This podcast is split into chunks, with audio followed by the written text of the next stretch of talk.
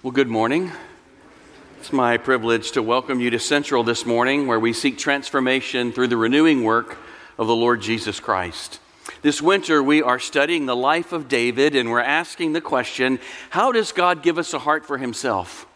What are the things that the Lord does in the life of a disciple to grow us toward Him? And what we're going to see this morning is sometimes He grows us by giving confidence in the face of fear. There was a lot to be afraid of in 1 Samuel 17, our text for this morning.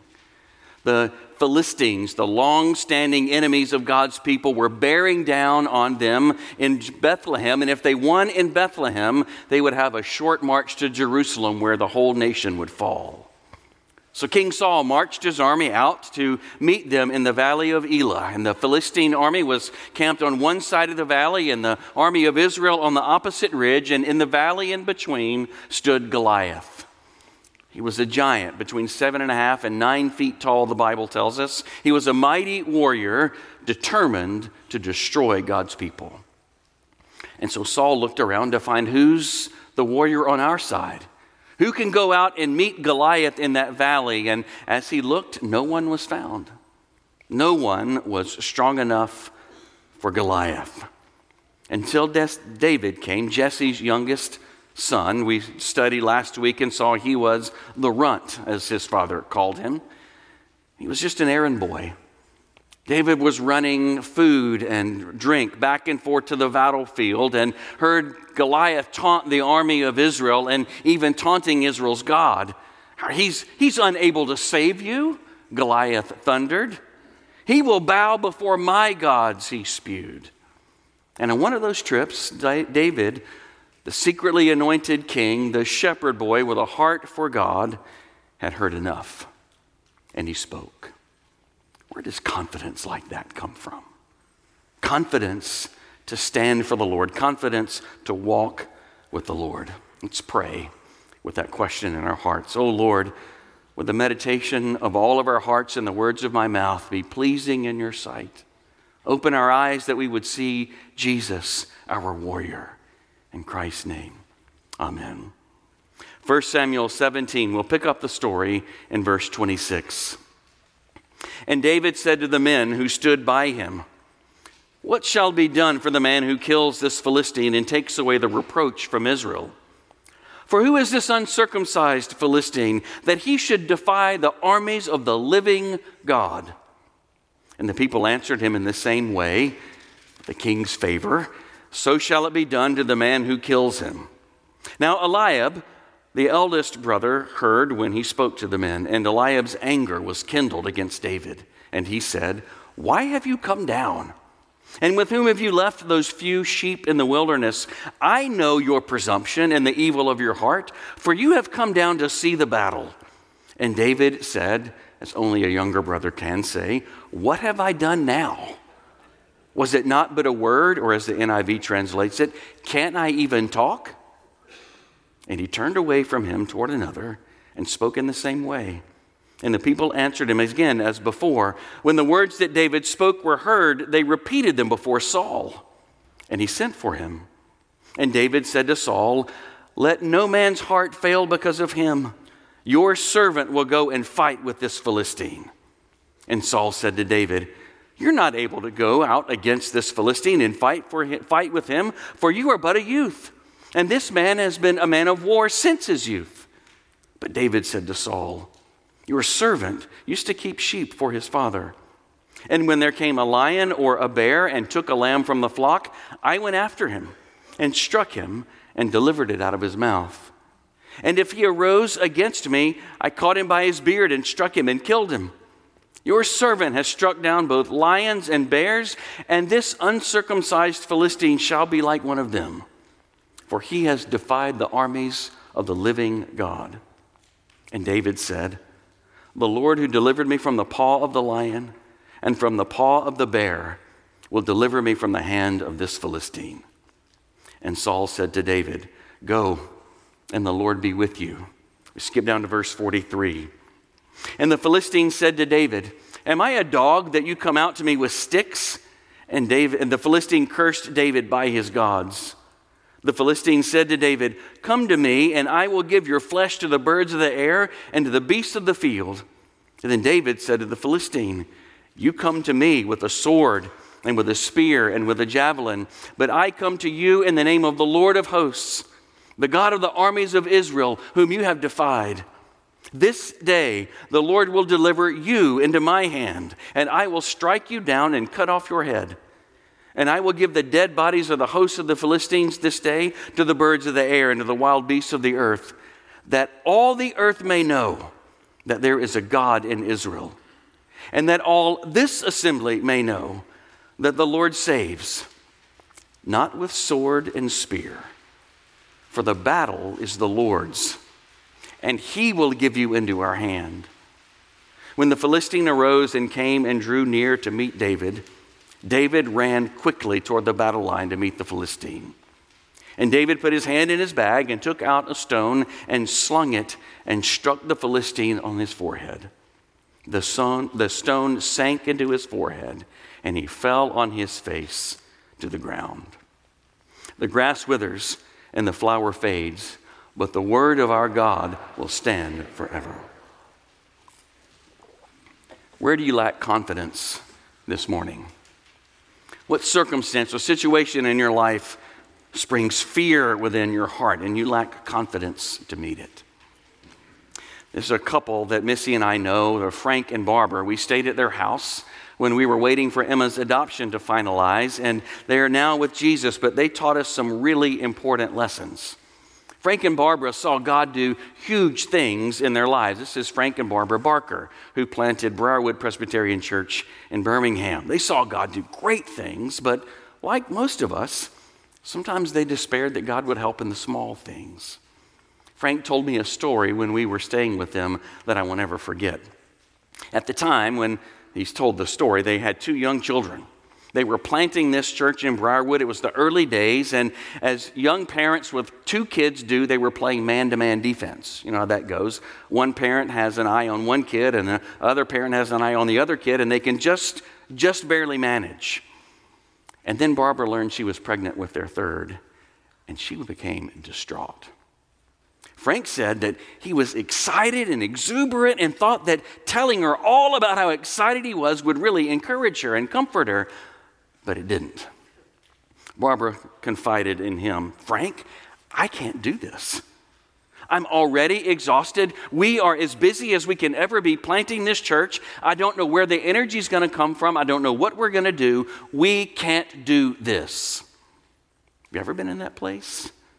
When you look at the resources you have and they don't match the problem in front of you, and you think, I can't do this. Whenever you find yourself in that spot, the Lord has you in heart school. He's about to teach you something incredibly important. So, Frank, in his lovely homespun way, said to Barbara, Barbara, when we had two babies, God had to give us two babies worth of grace. He met our need. And now that we're going to have three, God's just going to have to give us three baby grace. It's simple, but it's profound. Whether it's a large need or a small, big grace or small grace, God is the grace multiplier. He's the resource multiplier. He pours grace out of grace, He pours power and help and defense, what we need when we need it. Sometimes it feels like it's even past time when we need it, when the Lord shows up to deliver. But this is the truth. Our confidence is not in our resources. Our confidence is, can't be placed in what we have, but in the Lord who gives, the Lord who fights for his people. The Lord will shape your heart to live as a disciple in confidence as you see him pour out what you need when you need it. Three simple points for us this morning. The first one is this a faltering faith believes that confidence comes from our own resources. It's a faltering and failing faith that believes I have what it takes to make it.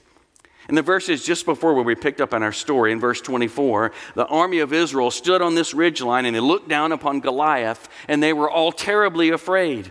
And so Saul made a deal in verse 25. He said, Any man willing to risk his life and defeat Goliath, which meant it would save Israel from sure destruction. Anyone who can defeat Goliath, Saul the king would make him rich and he would make him his son in law. I'll give you a daughter of mine to marry. Wealth and in my family, who's willing to fight? And no one spoke up. Saul looked around and there was no one qualified. There wasn't a commander strong enough. There wasn't a governor powerful enough. There was no champion. There were no resources to get them out of this mess. He even rebuffed David when David came because he said, You're not experienced enough and you're not well enough equipped. Looked at all these things and said, We don't have what it takes to survive. But do you notice who's missing? As David, as Saul adds up all of his resources, who's missing? It's the Lord. The Lord who had promised, who had covenanted to provide for his people. In Saul's math, in Saul's calculation, not even God was enough. Saul thought he was all on his own. Dependent on the own the resources they can see with their eyes, and it made him panic. The truth is that Saul was living as a practical atheist while giving lip service to the Lord. A practical atheist is someone who can talk a lot about God and yet practically believes that there's not a God there to deliver.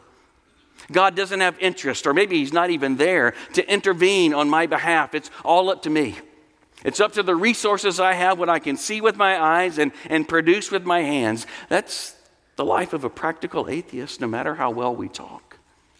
But the reality is that if that's true, that there is no God to intervene, that if we're left to tackle this great big world, left to our own wisdom and righteousness and power, then we should be afraid.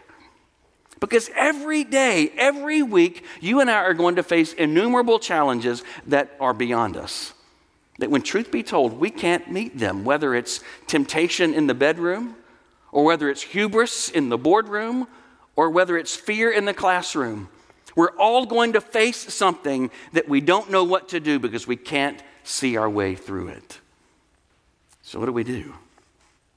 It's a common saying that doesn't mean it's true. Some people even think it appears in the Bible, but it doesn't. Here's the word God will never give you anything more than you can handle.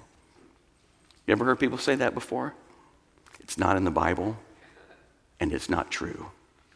It's a lie because God routinely gives you more than you can handle. He calls us to serve Him in ways that outpace our capacity to follow Him all the time. The truth is that God will never give you more than He can handle in you and through you. God will never leave you on your own. God will never give you more than He is able to match by providing for you. So, what do you fear? What are your fears today? Is it, is it a physical problem? Is it some illness? Is it some circumstance in your life? Maybe it's something more interior, like that shame and nagging feeling I'll never measure up. Do I have what it takes? Friends, fear and practical atheism can become a prison for your soul. Do you live there today? You don't have to. If you trust in the Lord, the one who is called Emmanuel, God with us, the gospel tells us we are never left to ourselves. The God who showed up in the valley of Elah is the God who took on flesh and entered the battlefield of this world to save you and me from all of our sin. He was crucified for us. He was raised from the dead in victory, ascended to the throne, and now rules over all. And from there, he sent the Spirit the Holy Spirit poured into your life to indwell you, to empower you, that God with you has become God within you as the Spirit dwells to give us power. Friends, it's a faltering faith that puts confidence in what I have to provide for myself. But it is a thriving faith, a thriving faith that grows confident in God's resources. Because when we trust in God's resources, we receive His power in the midst of our own weakness. Faltering faith trusts self, a thriving faith trusts God. What do the leaders around on that ridge line think that their real weakness was? If you look at verse 28, you see Eliab, David's oldest brother, suggested that maybe the problem was distraction. He was upset with David coming back and forth, thinking, David, all you're doing is hanging around here. You're a pain in the neck. You're distracting us from what's really important. Weakness would be distraction in Eliab's mind. In Saul's mind, the weakness was, it was a lack of experience. Nobody was, uh, was uh, experienced enough in warfare to defeat Goliath, or maybe it was even equipment. The armor that they had, no one was able to bear it and, and protect themselves from Goliath. And even David, who they put it on, it, it wouldn't fit him. It's a lack of experience, a lack of equipment. Goliath even got in on naming the weakness. In verse 42, he compares David to a weakling. He says, You are a young kid who's far too handsome for battle. You don't belong here. But David put his finger on the real weakness the real problem, which was a spiritual problem. It was a lack of faith in the Lord who had promised to provide. And so David reminded them all of God's promise. Look at verse 26. It may sound strange to our ears. He says, For who is this uncircumcised Philistine that he should defy the armies of the living God? That's not just big talk. He's reminding God's people of the promise that God has bound himself by covenant to his people. That's why he talks about this Philistine, our enemy, he's uncircumcised. You might remember that circumcision was, was a bodily sign that all the males in Israel would receive upon themselves as a sign that I don't belong to myself. I belong to the living God. We as a people don't belong to ourselves, and it's so easy to forget. We're going to mark our bodies by that sign that remind us of the promise of God. God, you fight for us. God, you've bound yourself to us. We don't belong to ourselves anymore, but we belong to you. That's what David reminded them all. That enemy of God is uncircumcised. He has no claim on the armies of heaven, but we do. And then he reminded them that our God is the living God. He's alive, he's powerful, he's at work. The enemy in front of us is not just Saul's enemy, they are God's enemy. And here's the question for you and for me do we believe that? Do we believe that our God is interested in fighting for us as his covenanted people? A people who have been bought by the blood sacrifice of the Lamb of God slain for us, do we believe that that God who's bound himself to us is interested in protecting us or not? Do we believe he's alive or not? All Saul could see was fear and defeat. But David knew the all powerful God who had bound himself to his people. And by David's math, by David's calculation, with God on our side, it's added up to infinite power at work to save us as his people. Do we believe it or not? Where does confidence in God's resources come from? Look at verse 45.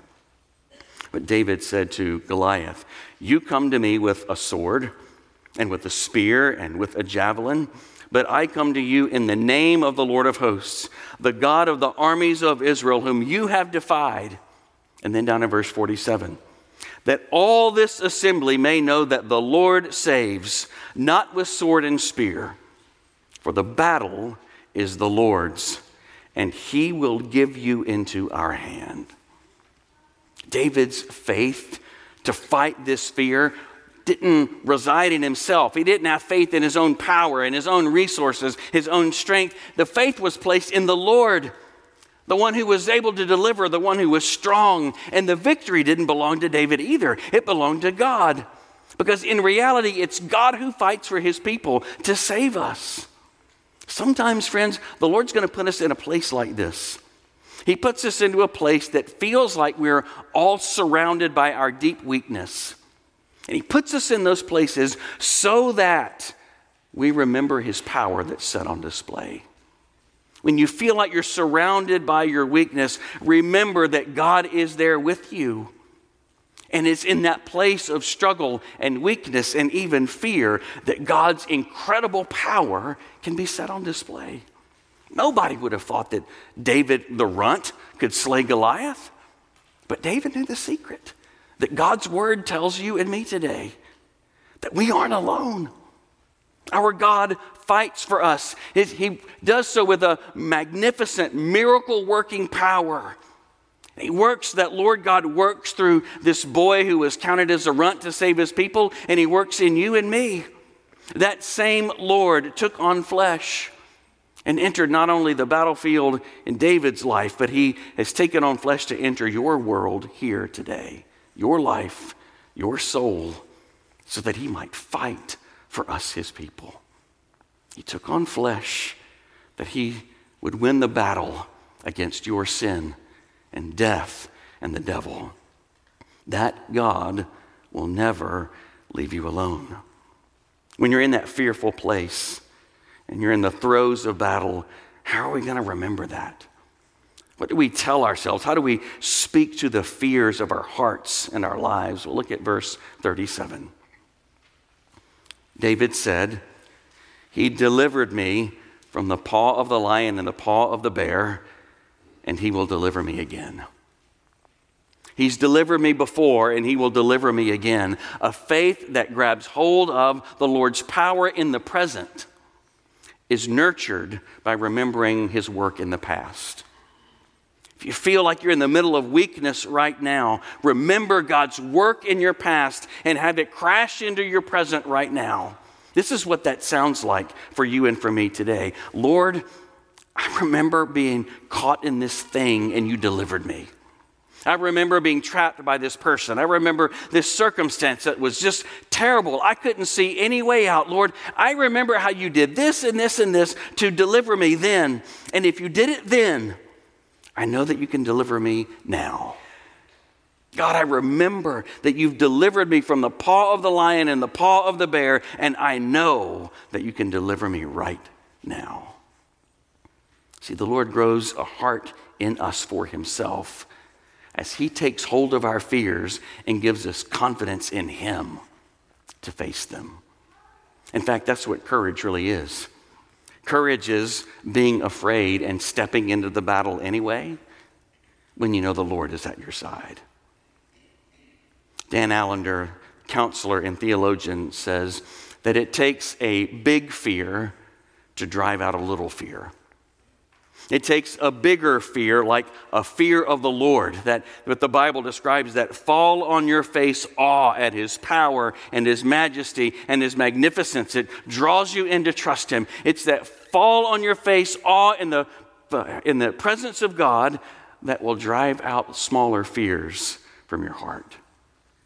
It's remembering the big, incredible, awesome power of God in your life that will drive out the fear of circumstances or the fear of other people. The question is which fear is biggest in our heart? Do we have a large hearted God filled with power that we reverence within our hearts? Or something else seem just a little bit bigger than God? If you've trusted in the Lord Jesus Christ for your life, if you've given your life to Him, if you've repented of your sin and asked the Lord Jesus to save you, the truth is that you never walk into any fearful situation all by yourself. Never again. You will never, at any time, under any circumstance, face any power against you all alone. You will never encounter a battlefield outside of the Lord's control and the Lord's authority. You will never face any entrenched sin in your own life, and you have to fight it in your own willpower. Never again. You are never left to the limits of your own wisdom and power and authority because the battle for your life and your soul, for your holiness, and even for your eternal security belongs to the Lord. Let that fear of God, that respect of God's great power, drive out all those smaller fears from your heart because our powerful God is Emmanuel. He is God who's called himself God with us, and he's still at work in your heart and in your life right now. We have to remember when we read a story like David and Goliath to read the Bible in the right way, the way the Bible itself tells us to read it. Ultimately, the battle for the Lord to save his people wasn't fought and won at the valley of Elah. It wasn't fought through this boy, David, the runt, who became the champion. But David here was just a signpost to point us to the greater David to the one the Bible calls the Son of David, the Lord Jesus, who didn't sling a rock at the enemy and cast him down like this David did, but the Lord Jesus, the Son of David, the greater David, instead spread his arms wide, as wide as to be nailed to a cross, that he might be cast down in condemnation for all of our sin, for all of our guilt, all of our shame all of our death, even the devil himself, he has proclaimed victory over them all. That Lord Jesus has conquered, and we receive his blessings.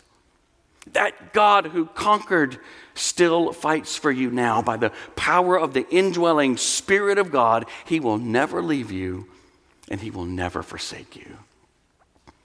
The Lord saves, David says in verse 47, not with sword or spear the Lord saves with blood.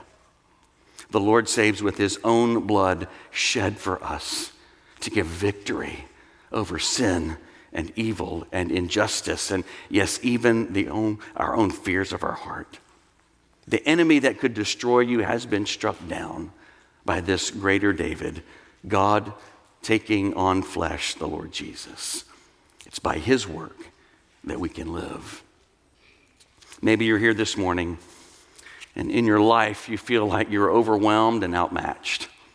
And you wonder, where's confidence going to come from? You're afraid and you need grace, and you wonder, where's the grace going to come from? Where's the power going to come from to sustain me in this illness? Sustain me in these troubles, sustain me in my life. Where's it going to come from? You might not know. You might not know what to do, but you do know the Jesus who shows up to fight for his people. That's that simple yet profound lesson that Frank and Barbara taught me all those years ago. The bigger the problem, the bigger the Lord's provision for you. Because that champion, that king, that tender Savior will never fail to show up, to redeem, to forgive, to restore, to heal, and ultimately to get you safely home with Him. Do you want a heart for God? Ask Him to grab hold of your fears and give you confidence in Him, alive and at work in you, just as He promised He would be. Let's pray. Lord, we are thankful for this lesson of David and Goliath. We're thankful because we feel like we face all kinds of Goliaths in our lives, and we are powerless against them. And yet, Lord, our confidence is not in us not in our power to defeat all the hard things in our lives. Our confidence is in you. Primarily because you have already defeated the most potent enemy of our sin and death and the devil himself. And so, Lord, we ask that you would continue to show up in our lives right now, fighting for us, proclaiming victory over our sin, enabling us to walk with you as disciples. Would you grow hearts for yourself that are confident? In your power. Do it in us, we pray, so that all this assembly and all this world will know there is a God who is alive at Central Presbyterian Church. And he's given himself for his people. We pray it in Jesus' name. Amen.